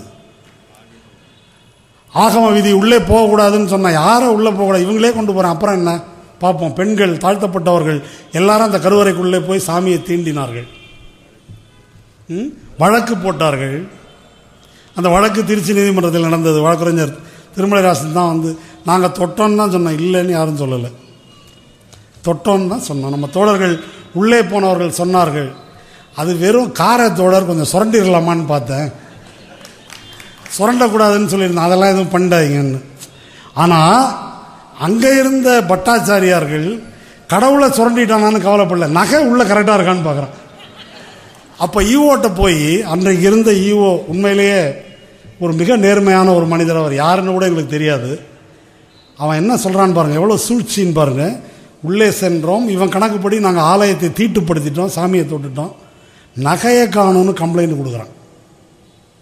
ஈவோ உள்ளே போய் எண்ணி பார்த்துட்டு ஒரு குந்துமணிடா, அப்படி ஒரு நினைப்பே எங்களுக்கு வரல. உள்ளே போகிறோமே இந்த மாதிரி ஒரு கேஸை போட்டுருவான் நம்ம மேலே என்று நாங்கள் சிந்திக்கவில்லை. அப்படி நகைக்கு கேஸ் போடுன்னா அவர் முடியாதுன்னு சொல்லிட்டார், அதெல்லாம் போகலை என்று அவர் சொல்லிட்டார். அந்த வழக்கு நடந்தது தொட்டோம், ஆமாம் இவர் தான் குறுக்கு விசாரணை செய்கிறாரு, என்ன ஆகம விதி, யார் எழுதுனது, எப்போல இருந்திருக்கு தெரியாதுன்றாங்க. எல்லாத்துக்கும் தெரியாது தெரியாதுன்னு பதில் சொல்கிறாங்க. இவனுக்கே தெரியாத ஒரு ஆகம விதிப்படி நம்ம உள்ளே போகக்கூடாதுன்றான். அது என்ன ஆகம விதின்னு கேட்டால் அது தெரியாது. சரி, இவங்களாம் தான் நுழைஞ்சாங்களா பாத்தியா, இல்லை யாரையும் எனக்கு தெரியாதுன்றான். இதுவும் முடிஞ்சு போச்சு, விடுதலை ஆகிட்டாங்க. அதனால் அதாவது இந்த தமிழ் உணர்வு சுயமரியாதை என்பது நம்ம தமிழ்நாட்டில் பொங்கி பிரவகிப்பதாக பல பேர் எண்ணிக்கொண்டிருக்கிறார்கள். ஆனால் 2008 எங்கள் தமிழ் பாடம் போராட்டம் நடத்தி வெற்றி பெற்ற பிறகு இத்தனை மடங்கள், ஆதீனங்கள், சைவ திருமறை மையங்கள் எவ்வளோ பேர் இருக்கிறாங்க. எல்லா கோயிலுக்கும் கூட்டம் போகுது, எல்லாரும் சமஸ்கிருதத்தில் எப்பாடி கும்பிட்றான், தமிழில் தான் கும்பிட்றான். அவனுங்க அந்த மேடையில் ஏறி நம்முடைய உரிமையை நிலைநாட்டி கொள்ள வேண்டும் என்று வரவில்லை. அப்போது என்ன தோணுது அப்படின்னா, நம்ம வேலையெல்லாம் வேஸ்டான்னு தோணுது. இதற்காக இத்தனை ஆண்டு காலம் பாடுபட்டு ஒரே ஒரு ஆறுமுகசாமி அவர் தான் இன்னமும் போய் பாடிட்டு இருக்கார். மற்றவன்ட்டெல்லாம் காசு வாங்கிட்டு இருக்கிறான். அவன் காசு அவன் பயப்படுற ஒரே ஆள் ஆறுமுகசாமி. அவரை கை வச்சாக்க பிரச்சனை வந்துடும் அப்படின்னு அவர் என்ன பண்ணுறாருன்னு விட்டானுங்க. அப்படி இந்த உரிமைக்காக போராடி அதை நிலைநாட்டிய பிறகும் கூட இது நம்முடைய உரிமை, நாம் இழிவுபடுத்தப்பட்டிருக்கிறோம், இந்த உரிமையை நிலைநாட்டி கொள்ள வேண்டும் என்ற உணர்வு இல்லை. அது அனைத்து சாதி அர்ச்சகராவதாக இருக்கட்டும், அல்லது தமிழ் பாடுவதாக இருக்கட்டும், அல்லது செம்மொழி நூலகத்தை இழுத்து மூடியதாக. ஏன்னா கருணாநிதி பண்ணது தமிழ் மொழி கருணாநிதி கசம்தான். நூலகத்தை இழுத்து மூடியதாக இருக்கட்டும், அல்லது சமச்சீர் கல்வி என்ற பெயரில் அறிவியல் பூர்வமாக கொண்டு வந்த கல்வியை அதை ஒழித்து கட்டிவிட்டு புதியதாக ஒரு பாடத்திட்டத்தை கொண்டு வருவதற்கு யாரை, சங்கரா மெட்ரிகுலேஷன் என்ற பார்ப்பன மேட்டுக்குடி பள்ளி, இந்த பக்கம் பத்மநாச சாஸ்திரி என்ற பார்ப்பன மேட்டுக்குடி பள்ளி, இவங்களையெல்லாம் சேர்த்து வச்சு கருணாநிதி கொண்டு வந்த சமச்சீர் கல்வி ஆகாது என்று சொல்லி பார்ப்பன மேட்டுக்குடியை வைத்து ஒரு பாடத்திட்டம் அறிமுகப்படுத்தியதாக இருக்கட்டும். இன்றைக்கு அரசு பள்ளிகளிலே ஆங்கில வழி கல்வியை அறிமுகப்படுத்தி ஆங்கிலத்தை திணிப்பதாக இருக்கட்டும். இது எல்லாமே இதற்கு அடியில் அடிநாதமாக ஒன்று ஓடுகிறது. இந்த தமிழ் வெறுப்பு, பார்ப்பன எதிர்ப்பு, சுயமரியாதை இயக்கத்தின் மீதான வெறுப்பு, இது அடியில் ஓடிட்டு இருக்குது. இப்போ லட்டு பிடிக்கிறதுக்கு அல்லது அர்ச்சகருக்கு துணையாக வேலை செய்வதற்கும் பார்ப்பனர்களைத்தான் நியமிக்க வேண்டும் என்று எந்த மரபுலையும் கிடையாது. என்ன லட்டு எத்தனை வருஷமாக இருக்குது, லட்டே இப்போ தான் வந்திருக்கும், அப்புறம் லட்டு பிடிக்கிறவன், இதுக்கெல்லாம் மரபு எதுவும் கிடையாது. ஆனால் அறநிலைத்துறையின் விளம்பரம் லட்டு பிடிக்கணும், அது பார்ப்பனர்கள் மட்டும்னு விளம்பரம் கொடுக்குறாங்க. அர்ச்சகருக்கு உதவியால் வேலை, தண்ணி கொண்டு வரது, அது இது செய்கிறது, அந்த வேலைக்கு பார்ப்பனர்கள் மட்டும்னு சொல்லி விளம்பரம் கொடுக்குறாங்க. எப்படி விளம்பரம் கொடுக்க முடிகிறது? இதை எதிர்த்து நாங்கள் நீதிமன்றத்துக்கு போகிறோம். இது ஒரு கோமாளித்தனம். ஒரு உயர்நீதிமன்றத்தில் அதுக்கு இடைக்கால தடை கொடுக்குறாங்க, இன்னொரு உயர்நீதிமன்றத்தில் அது இடைக்கால தடை கொடுக்க மாட்டேன்றாங்க. இதே சென்னையில், மதுரையில் ஒன்று, சென்னையில் ஒன்று. எந்த சட்டத்தில் இது இருக்கிறது? ஆக இது எல்லாமே இப்போ கடைசியாக நாத்திகர்கள் கோயிலுக்கு சொந்தமான இடங்களில் அவர்கள் கூட்டம் நடத்துவதோ அதை பயன்படுத்துவதோ இதை அனுமதிக்கக்கூடாது அப்படின்னு இதுக்கு அடுத்தபடியாக இவர்கள் கொண்டு வந்துள்ள விதி அதெல்லாம் இப்போ வந்திருக்குது. எக்ஸிக்யூட்டிவ் ஆஃபீஸராக, அறநிலையத்துறை அதிகாரியாக அவர்களை நியமிக்கக்கூடாது, இது அடுத்தபடியாக இவர்கள் கொண்டு வந்திருக்கிற சட்டம். இதுக்கெல்லாம் அரசியல் சட்டப்படி இது எதுவும் நிற்காது. ஆனால் உச்சநீதிமன்றம் எப்படி வேணால் தீர்ப்பு சொல்லலாம். ஆத்திகர் நாத்திகர் என்பது கடவுள் நம்பிக்கையாளர், கடவுள் நம்பிக்கை இல்லாதவர் என்பதற்காக ஏற்பட்ட சொல் அல்ல. அது வேதத்தின் ஆணை இருக்கிறது, வேதத்தின் ஆணை அதிகாரம் இல்லை என்பதற்கான ஒரு ஆஸ்திகர் என்றால், வடமொழியில் அஸ்தி என்றால் இருக்கிறது, நாஸ்தி என்றால் இல்லை.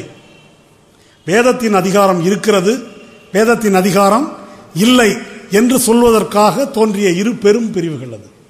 இதில் வேதத்தின் அதிகாரம் இருக்கிறது என்று சொன்ன ஒரே ஒரு மதம் பிராமண மதம். இது இந்து மதம் கிடையாது, பிராமண மதம்.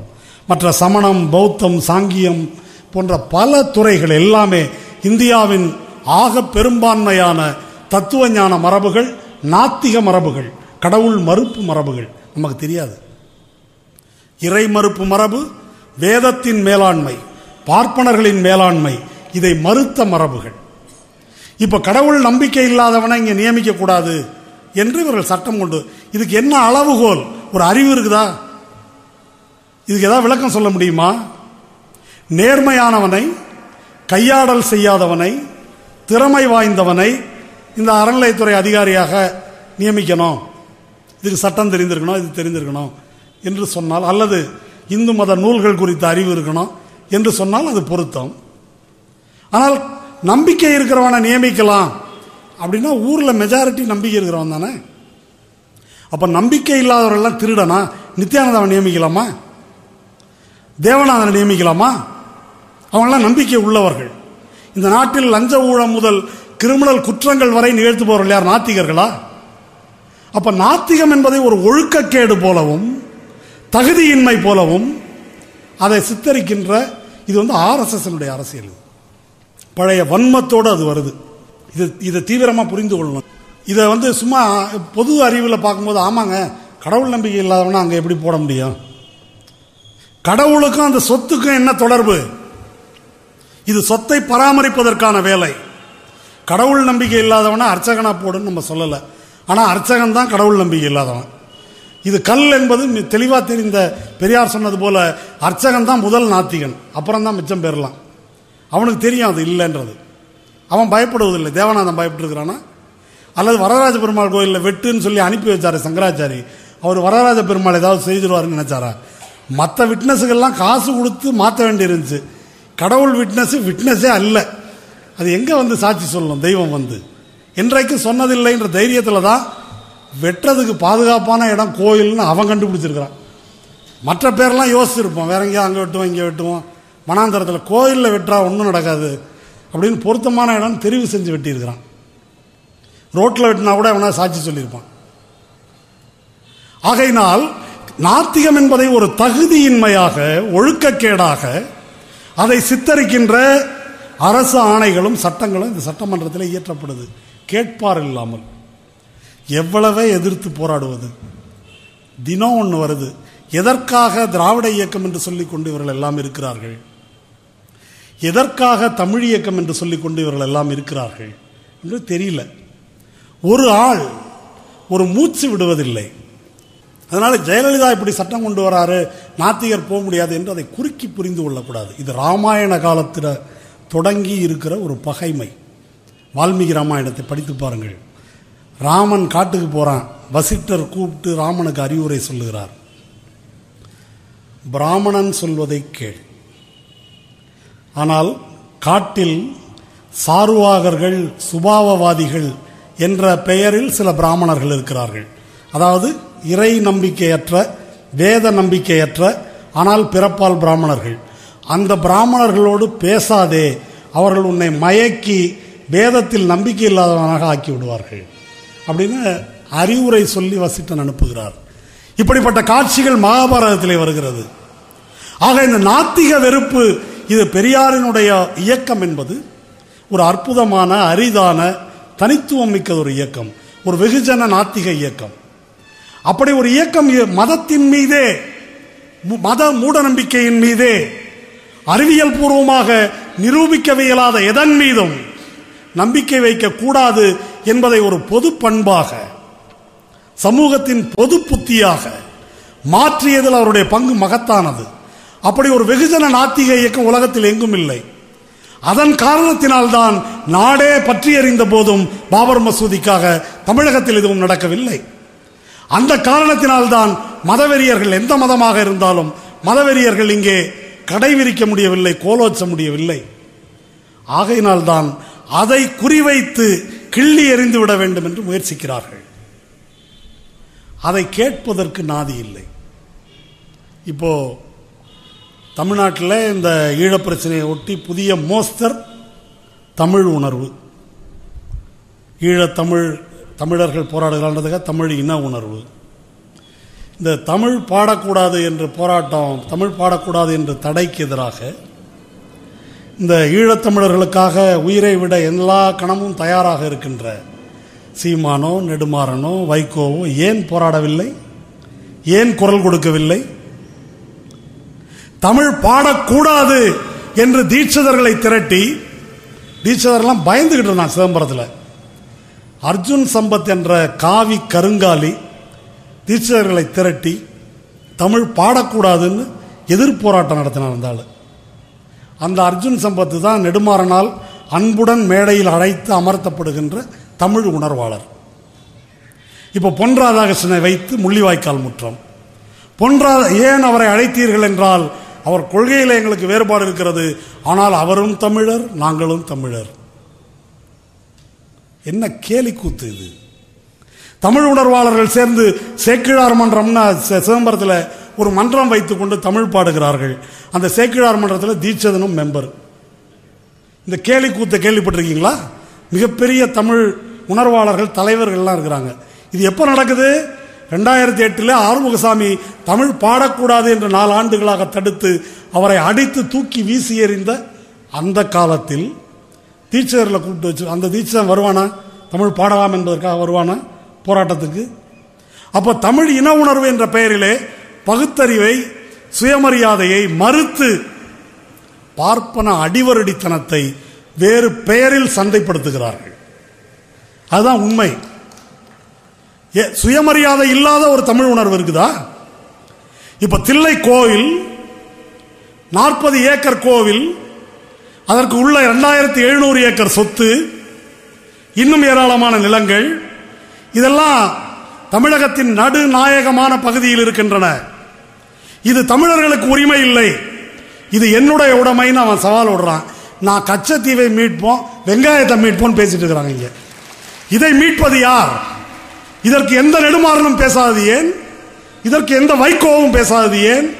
ஏன் பேச மறுக்கிறார்கள்? இது ஜெயலலிதாவுக்கு பயம் என்பது அல்ல, பார்ப்பன அடிமைத்தனம் இவர்கள் மூளையில் இருக்குது. இது அவர்களுக்கு சுயமரியாதையை உறுத்தவில்லை, இதை முறியடிக்க வேண்டும் என்ற கோபம் அவர்களுக்கு வரவில்லை. இன்றைக்கு நீதிமன்றத்தில் கேஸ் இப்படி போகுது அப்படின்னா ரத்தம் கொதிக்கிறது. கஷ்டப்பட்டோம் அது அல்ல பிரச்சனை. எத்தனை பொதுக்கூட்டங்கள், எத்தனை போராட்டங்கள், எத்தனை தோழர்கள், எத்தனை வழக்குரைஞர்கள், கண்விழிப்புகள். இதுக்கு உச்சநீதிமன்றத்திலலாம் ஒரு பெரிய வழக்கறிஞரை வந்து பேச வைக்கணும் ஒரு நாளைக்குன்னா 2 லட்சம் 3 லட்சம். அப்படி இல்லாமல் பேச மாட்டார்கள். அதற்காக எவ்வளவு பேரிடம் கையேந்தி இருக்கிறோம். இவ்வளவு கஷ்டப்பட்டு இந்த உரிமையை நிலைநாட்டிய பிறகு இப்போ இந்த அரசாங்கம் அதை அப்படியே தூக்கி அவன் கையில் கொடுக்குது. தனி நாடு கொடுக்குற மாதிரி இது, நீ வச்ச ஆள் அப்படின்னு சொல்லி. இது இந்த மண்ணினுடைய பொது சொத்து. திருவிதாங்கூரில் நகை கண்டுபிடிக்கப்படுது. உடனே என்ன நடக்குது? கணக்கெடுங்க, அது வந்து கேரளத்தின் சொத்துன்றான், இல்லை இந்தியாவின் சொத்துன்றான், ஏதோ ஒன்று சொல்கிறான். இங்கே இருக்கிற நகையே என்னன்னு தெரியாது, இங்கே இருக்கிற நிலமே என்னன்னு தெரியாது, இங்கே இருக்கிற வீட்டு மனைகளே என்னன்னு தெரியாது. ஏகப்பட்டது இருக்குது. வீட்டு மனைகளை எல்லாம் நடராஜன், சபாபதி, தில்லை தீட்சிதர் என்று பல பெயர்களிலே. இந்த கோயிலுக்கு போனாக்க நீங்கள் பார்த்துருப்பீங்க, யார் பேருக்கு அர்ச்சனை பண்ணணும் அப்படின்னு கேட்பாங்க. நட்சத்திரம் சொல்லுவாங்க, இல்லைன்னா சாமி பேருக்கு பண்ணிவிடுங்கம்பாங்க. அந்த மாதிரி சாமி பேருக்கு எழுதி வச்சதெல்லாம் இவன் பேருக்கு வரவு வச்சுட்டான். ஏகப்பட்ட பத்திரங்கள் அப்படி கைமாறி அண்ணாமலை பல்கலைக்கழகத்திற்கு, அண்ணாமலை செட்டியாருக்கு, உள்ளூரில் இருக்கிற பல ரியல் எஸ்டேட் முதலைகளுக்கு பல கோடிக்கணக்கான ரூபாய்கள் கைமாறி இருக்கின்றன. இதையெல்லாம் அவர்களே செய்து கொள்ளட்டும், அது அவர்களுடைய உரிமை. இது வெறும் அர்ச்சகன் வேலை பார்ப்பது பற்றிய பிரச்சனை அல்ல, இது மேடையிலே தமிழ் பாடுவது பற்றிய பிரச்சனை மட்டுமல்ல. இந்த கோயில் மன்னர்கள் கட்டியதாக இருந்தாலும் அது மக்கள் பணம். மக்கள் பணத்தை வரியாக போட்டு அவர்கள் ரத்தத்தை பிழிந்து சுரண்டி சேர்த்த பணத்தில் தான் இன்றைக்கு இவ்வளோ பெரிய கோயில் கட்ட முடியுது. தஞ்சையில் ஒரு முள்ளிவாய்க்கால் முற்றம் கட்டியிருக்கிறாங்க. அங்கே பக்கத்தில் இருக்குது பெரிய கோவில், அதுக்கு பக்கத்தில் இது நிற்க முடியுமா? இந்த காலத்தில் இப்படி ஒன்றை செய்வதற்கு இவ்வளவு அரும்பாடு பட வேண்டி இருக்கிறது. 2 ஆண்டு வேலை நடந்துச்சு, 3 ஆண்டு வேலை நடந்துச்சுன்றாங்க. அப்போ அந்த பெரிய கோயிலுக்கு என்ன வேலை நடந்திருக்கும்? எவ்வளோ பேருடைய உழைப்பு கசைக்கு பிடிக்கப்பட்டிருக்கும்? அந்த பாறைகளை முழுவதும் கல்லாலான கற்றளி, அந்த கோயில் மட்டுமல்ல, தஞ்சை, திருச்சி மாவட்டங்கள், தமிழகம் முழுதும் உள்ள கற்றளிகள் எல்லாம், கற்கோயில்கள் எல்லாம், அந்த கற்களை எங்கிருந்து வெட்டி எப்படி கொண்டாந்துருப்பாங்க? இந்த ஜேசிபி மிஷினாக இருந்தது, அல்லது PR பழனிசாமி மாதிரி அல்வா வெட்டுற மாதிரி அதை வெட்டுவதற்கான எந்திரங்கள் இருந்ததா?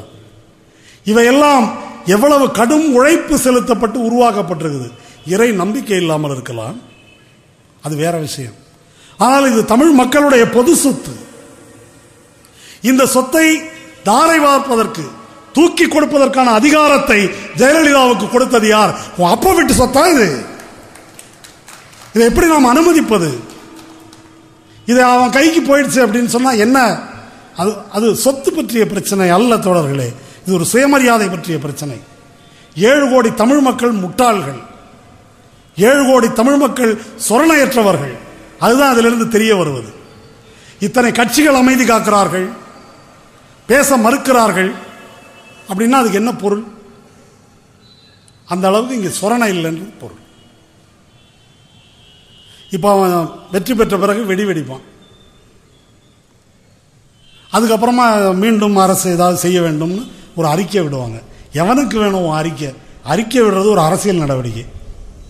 தினம் ஒரு அறிக்கை பத்திரிகை முதலாளிகளை கையில் போட்டுக்கொண்டு தினம் ஒன்று எழுதி அனுப்புவான், அவன் அதை போடுவான், இவன் உயிரோடு இருக்கிறதுக்கு அது ஒரு சாட்சி. இவ்வளவு நடக்குது. இப்போ திராவிட முன்னேற்ற கழகம் இது ஒரு பெரிய கேலிக்கூத்து. இப்போ செம்மொழி நூலகத்தில் தொடங்கி, சட்டசபை கட்டடத்தில் தொடங்கி, சமச்சீர் கல்வியில் தொடங்கி, நாத்திகர்களை வெளியேற்று அப்படின்றதில் தொடங்கி, தில்லை கோயில் தொடங்கி, அர்ச்சகர் தொடங்கி, எல்லாவற்றிலும் சுயமரியாதை பகுத்தறிவு சார்ந்து கருணாநிதி செய்த காரியங்கள் எல்லாத்தையும் இந்த அம்மா திருப்புது, அப்படியே மாற்றுது.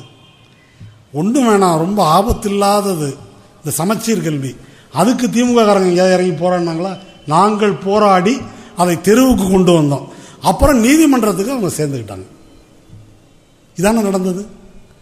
ஏன் திராவிட முன்னேற்ற கழகத்தின் தொண்டர்களால் அல்லது திராவிட இயக்க மரபு பெரியாரின் வாசனை இன்னமும் இந்த மண்ணில் இருப்பதாக சொல்லிக் கொள்பவர்களால் இப்படியெல்லாம் நடக்குதே?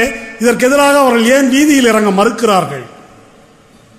நாங்கள் பெரிய ஆளு, நீங்கள் சின்ன ஆளுன்னு சொல்கிறதுக்காக இதை நான் எழுப்பலை. இது ஏன் என்பதை நம்ம யோசிக்கணும், அது ரொம்ப முக்கியம். சுயமரியாதை இயக்கமும் பார்ப்பன எதிர்ப்பு இயக்கமும் நாத்திக இயக்கமும் தமிழகத்திலே பரவிய காலம் என்பது எந்த காலம்? எல்லா அதிகார பதவிகளிலும், கல்வி நிலையங்கள், பல்கலைக்கழகங்களிலும் பார்ப்பனர்கள் மட்டும் கோலோச்சிய காலம். அப்போ அதை எதிர்த்து கல்வியில் இடஒதுக்கீடு, வேலைவாய்ப்பில் இடஒதுக்கீடு, அரசு அதிகாரத்திற்கு பார்ப்பனர் அல்லாதவர்கள் வருவது, பார்ப்பனர் அல்லாதவர்களுக்கான அரசியல் கட்சிகளை உருவாக்குவது, இதெல்லாம் சேர்ந்து வருகிறது.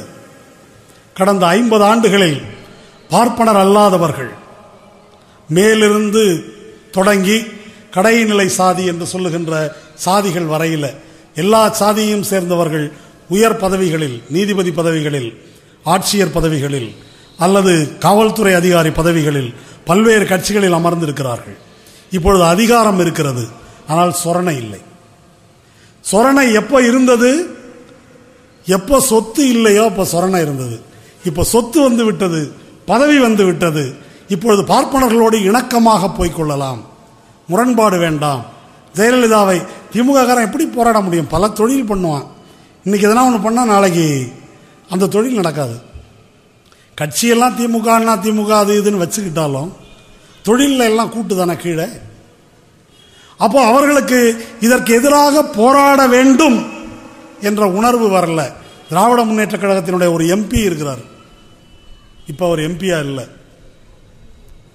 அவர் சொன்னாராம், திருச்சி சிவா, அவர் பெரிய அறிவுஜீவின்னு அவங்க கட்சியில் சொல்லுவாங்க, இருக்கட்டும், அவர் அர்ச்சகர் விஷயத்துக்காக அவரிடம் போய் பேசியிருக்கிறார் நம்ம தோழர்கள், இதை நாங்களே விட்டுட்டோம், நீங்கள் இன்னமும் பிடிச்சிட்டு இருக்கிறீங்கன்னு நேரம்.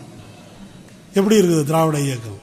இப்போ இந்த திராவிட இயக்கத்தின் மரபில் கடைசியாக எஞ்சி இருக்கிற ஒரே ஒரு பிறவி, உயிர் துடித்து கொண்டிருக்கிற ஒரு பிறவியாக கருணாநிதி இருக்கிறார். இந்த கருணாநிதி மட்டும் இல்லைன்னா இதெல்லாம் கிடையாது, இது எதுவும் கிடையாது, இது எதுவும் வந்திருக்காது யாருக்கும். அதாவது கருணாநிதியை நியாயப்படுத்துவதற்கோ புகழ்வதற்கோ அல்ல, இதையெல்லாம் ஓரளவிற்காவது பெயரளவிற்காவது செய்து வரலாற்றில் நம்ம இடம் பிடிக்கணும் அப்படின்ற ஒரு ஆசை கருணாநிதி இருக்குது. அதுக்கப்புறம் உள்ளவங்களுக்கெல்லாம் வரலாற்றில் அப்படி இடம் பிடிக்கிற ஆசையெல்லாம் இல்லை. ரியல் எஸ்டேட் இடம் பிடிக்கிறது, அந்த மாதிரி இடம் பிடிக்கிற ஆசை தான் இருக்குதே தவிர இதை நான் அர்ச்சகர் சட்டம் கொண்டு வந்தேன் அப்படி இடம் பிடிக்கிற ஆசையெல்லாம் இல்லை. ஆக இப்படி மாறிப்போனதற்கான காரணம் அதிகாரத்தில் பதவிகளில் பங்கு போட்டுக் கொள்வது. அதனால்தான் அது பாரதிய ஜனதாவை ஆதரிப்பது முதல் இன்றைக்கு ஜெயலலிதாவின் அதிகாரத்திற்கு முன்னால் பணிந்து போவது வரை வெட்கக்கேடாக இது தொடர்கிறது. இன்றைக்கு இப்படி கண் முன்னாலே இதையெல்லாம் நடந்து கொண்டிருந்தும் கூட இதையெல்லாம் கேட்க வேண்டும் என்ற எண்ணம் வரவில்லை. இப்போ இந்த கூட்டம் எதுக்கு நடத்தணும்னு சொல்கிறீங்க? பல பேருக்கு இந்த பிரச்சனையே என்னன்னு தெரியாது. தமிழகத்திலே உண்டியல் இல்லாத ஒரே கோயில் சிதம்பரம் கோயில் தெரியுமா ஐயா? அப்படிங்களா அப்படின்னு பல பேர் கேட்டாங்க. ஜஸ்டிஸ் ஆட்சி, நீதி கட்சி ஆட்சி காலத்திலேயே மற்ற எல்லா பெருங்கோயில்களும் அறநிலையத்துறையின் கீழ் கொண்டு வரப்பட்ட போது தில்லைக்கோயில் மட்டும் அதிலிருந்து விலக்கு பெற்றுவிட்டது. தெரியுமா? தெரியாது. அங்கே தமிழ் பாட முடியாது. தெரியுமா? தெரியாது. வேறு என்னதான் தெரியும்? அப்போ இதெல்லாம் தெரியாது தெரியாது தெரியாது என்பதனால் இதை கொண்டு சேர்க்க வேண்டியிருக்கிறது. கொண்டு சேர்ப்பதற்கு தடையாக இருப்பவை இந்த கட்சிகளும் ஊடகங்களும். இதை கொண்டு போக விடுறது இல்லை. அவங்க சொன்னார் இல்லையா, நேற்று எல்லாம் வந்து கேட்டுக்கிட்டாங்க பத்திரிகையாளர் சந்திப்பில், ஆனால் யாரும் போடவில்லை. ஏன் போடாமல்? ஒரு செய்தியை விளம்பரப்படுத்துவதற்கு மட்டுமல்ல, போடாமல் இருப்பதற்கு ஒரு அர்த்தம் இருக்குது. எதை கொண்டு ஏன் அதை கொண்டு போகக்கூடாது என்று அவர்கள் கருதுகிறார்கள்? ஏன் சொல்ல வேணான்னு நினைக்கிறாங்க? அதற்கு ஒரு பொருள் இருக்கிறது. அவர்களுடைய நலன், அதற்கு அது இடையூறாக போகும். அது தேவையில்லை. அந்த கோயில் தீட்சிதர்கிட்ட இருக்குதா இல்லை வேறு எவனாவது ஒரு யார்ட்டையாவது இருக்குதான்றதை பற்றி ஒரு தினத்தந்தி முதலாளிக்கோ இன்னொரு பத்திரிகை முதலாளிக்கு அதில் பெரிய அக்கறை இல்லை. ஆனால் இந்த விஷயத்தை முன்னிறுத்தி ஜெயலலிதா அரசுக்கு எதிராக எழுதினால் நமக்கு தொந்தரவு. அது எதுக்கு? அது தீட்சிதம் அனுபவிக்கிட்டோம், எவனா அனுபவிக்கிட்டோம். இந்த வர்க்க நலன், தன்னுடைய சொத்துக்களை, அதிகாரத்தில் தனக்கு இருக்கின்ற பங்கை பாதுகாத்து கொள்ள வேண்டும் என்ற இந்த நலன்தான் சுயமரியாதையற்றவர்களாக, அடிமைகளாக நம்மை கொண்டு வந்து நிறுத்தி இருக்கிறது. அதனால்தான் மக்கள் களத்தில் போட வேண்டிய, நடத்த வேண்டிய ஒரு போராட்டத்தை நீதிமன்றத்தில் நடத்துவதற்கு மூச்சு கொடுத்துட்டு இருக்கிறான். சிதம்பரம் மக்களே போட, அவன் கோயிலுக்கு வர முடியாதுன்னு கூட சொல்லட்டும், பிரச்சனை முடிஞ்சு போயிடும், மறுநாளே முடிஞ்சிடும். தீட்சிதனுக்கு தான் இந்த கோயில் சொந்தம் என்று சொன்னால் நாளை முதல் சிதம்பரம் கோயிலுக்கு யாரும் வரமாட்டோம் என்று சிதம்பரத்தில் உள்ளவங்க சொல்லட்டும். எந்த எந்த நீதிமன்ற தீர்ப்பை விடவும் அதுதான் பெரிது. ஏன் தமிழகம் முழுவதும் இந்த கோயிலை சிதம்பரம் தீட்சிதர்களிடம் ஒப்படைக்கக்கூடாது என்று ஒரு ஆர்ப்பாட்டம் நடக்கட்டும், ஒரு பொது கருத்து உருவாகட்டும், இது நடந்து விடுமா? இது அந்த தீட்சிதர்களை தமிழ் மக்களின் எதிரிகள் என்று அந்த ஊரில், அந்த சமூகத்தில் மக்கள் புறக்கணிப்பு செய்யட்டும். இவன் அந்த சொத்தை வைத்து ஆண்டு அனுபவித்து விட முடியுமா? சொத்தை வச்சுக்க, சோறு எங்கே போய் திம்ப, கடையில் ஒரு வேண்டிய பொருள் எங்கே வாங்குவ? அவர்களை எல்லாம் சமூக விரோதிகளாக புறக்கணித்தால் என்ன நடக்கும்? அப்படி புறக்கணிக்க வேண்டும், அதற்கு தகுதியானவர்கள் என்ற கோபம் வரவில்லை. இதுதான் அடிப்படை பிரச்சனை. ஆக இந்த நிலைமைகள் தலைகீழாக எல்லாம் மாற்றப்படும் போது, அப்படி மாறுகிறது என்ற உணர்வே இல்லாமல் கஞ்சா அடித்தவன் போல கிடக்குது இந்த நாடு. 1888 வெள்ளைக்காரன் ஆண்ட காலத்தில் சென்னை உயர்நீதிமன்றத்தில் இந்த முத்துசாமி ஐயரும் ஷெஃபர்ட் என்ற நீதிபதியும் தீட்சிதர்களை கூப்பிட்டு சொல்லுகிறார்கள், எப்போ? வெள்ளைக்காரன் காலத்தில். இது உன்னுடைய கோவில் என்பதற்கு ஒரு துளி ஆதாரம் கூட கிடையாது, வெளியே போன்னு சொல்கிறாங்க. இன்றைக்கு 2013 உச்ச நீதிமன்றத்தில் சுதந்திர இந்தியா என்று சொல்லுகிறார்களே, இந்த சுதந்திர இந்தியாவில் அதனுடைய அரசியல் சட்டத்தின் கீழ் செயல்படுகின்ற இந்த உச்ச நீதிமன்றத்தில் போய் இப்படி அவர்கள் கொள்ளையடிக்கிறார்கள் சொத்தை, மால் அட்மினிஸ்ட்ரேஷன், நிர்வாக மோசடி, அதனால்தான் அரசுடைமையாக்கப்பட்டது என்று எங்களுடைய வழக்குரைஞர் பேசும்போது ஏன் உனக்கு பங்கு கொடுக்கலையான்னு கேட்குறான் நீதிபதி. இது பொறுக்கித்தனமாக இல்லை ஒரு நீதிபதி பேசுகிறதா? இது உனக்கு அந்த சொத்தில் எதுவும் இன்ட்ரெஸ்ட் இருக்குதா, அதனால தான் கேட்குறியான்னு கேட்குறான். ஒரு வழக்கை விசாரித்து உண்மைகளை தெரிந்து கொள்வதற்காக நீதிபதிகள் பல குறுக்கு கேள்விகள் கேட்பார்கள் என்று நாம் கேள்விப்பட்டிருக்கிறோம். இது அப்படிப்பட்ட கேள்வி அல்ல.